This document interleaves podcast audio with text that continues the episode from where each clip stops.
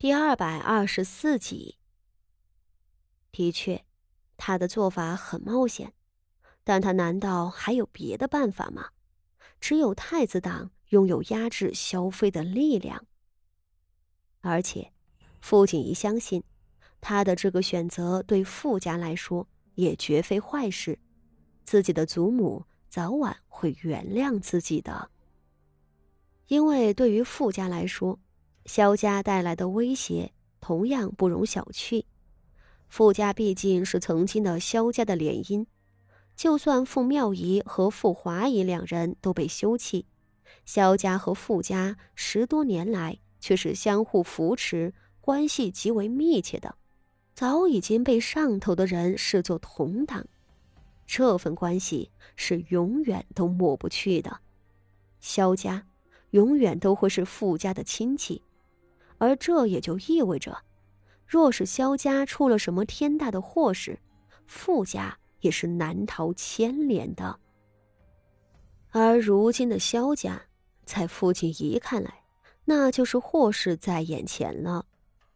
本该默默无闻的萧妃，为求富贵，竟然支持六皇子夺嫡，他的这个决定。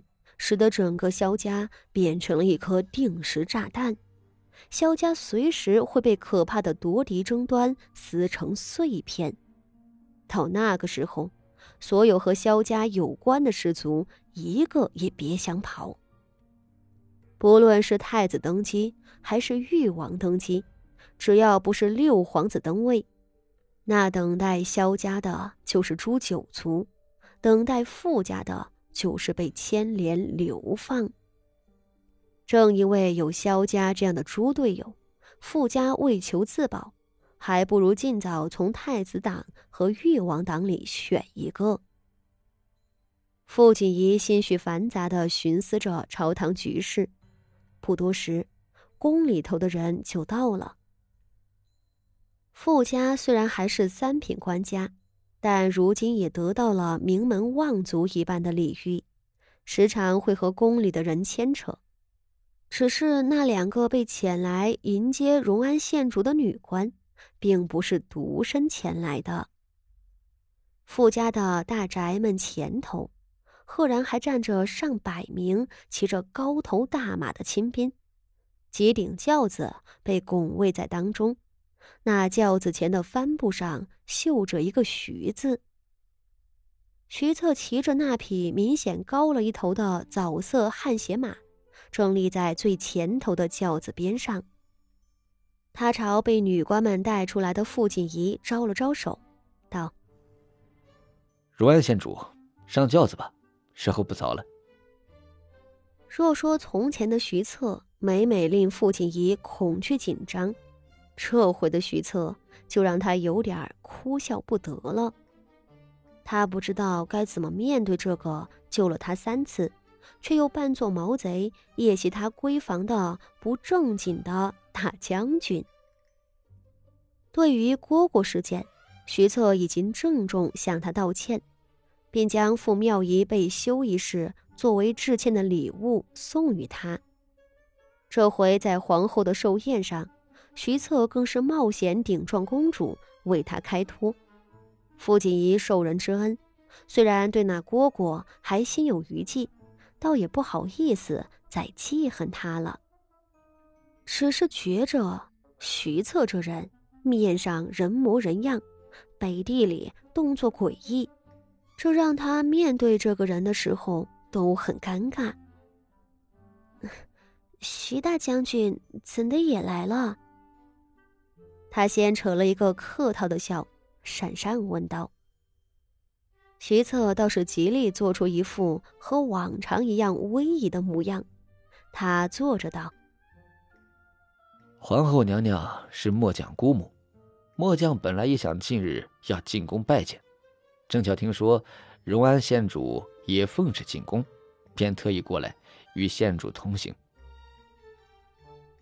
徐策说着。朝那两个女官吩咐：“服侍县主上轿子。”两个女官看着是宫里人，倒是对徐策言听计从。他们搀扶着傅锦仪坐上轿子，骑马的徐策伸手挑开了帘子，道：“县主如今倒成了皇后娘娘跟前的红人呢。”傅锦仪是很不喜欢被外男挑帘子的，只是碍于徐策的权势，他又不敢忤逆，只低眉敛目道：“大将军这话，臣女可承受不起。”徐策轻轻扯了个意味莫名的笑，道：“县主有什么承受不起啊？连昭娇公主都敢得罪的人，末将都是望尘莫及呀。”傅锦仪听着皱了皱眉头，这徐大将军今日脾气不对啊。话说，徐策进宫之前，特意在傅家门前绕一圈，把自己接上的举动。本身就很不对劲儿，好吧？大将军说什么，臣女听不懂。臣女又如何敢得罪公主？公主还险些杀了臣女呢。傅锦仪低眉辩解着，又恭敬道：“那日惊心动魄，还是将军率先站出来，接出公主手中金簪的妙处，这才给臣女解了围。臣女还未对将军道谢。”将军且放心，臣女的父亲知道了这件事，已经定下了要对将军登门拜谢。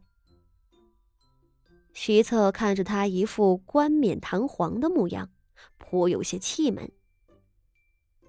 倒不必麻烦你父亲了。说来，末将也并未帮到你多少。你能安然无恙，还能得到皇后的赏识，凭的是你自个儿的本事。我瞧啊，你就是个不怕死的。日后若是身首异处，可别怪我没有提醒你啊！徐策手中的缰绳勒紧了些，倏地将父亲的帘子扔下了，朝前吩咐道：“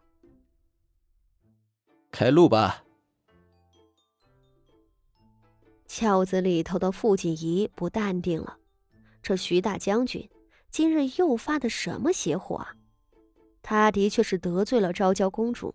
但他自认没有得罪徐策，在傅锦仪的眼里，徐策的脾气真是越来越古怪了，这让他浑身都难受。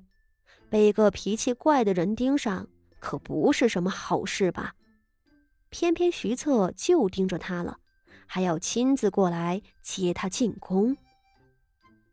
两人一路上都不说话，徐策绷着一张黑脸。傅锦仪抿唇皱眉，半晌入了宣武门，自内宫顺贞门进，两人都下了轿子，步行。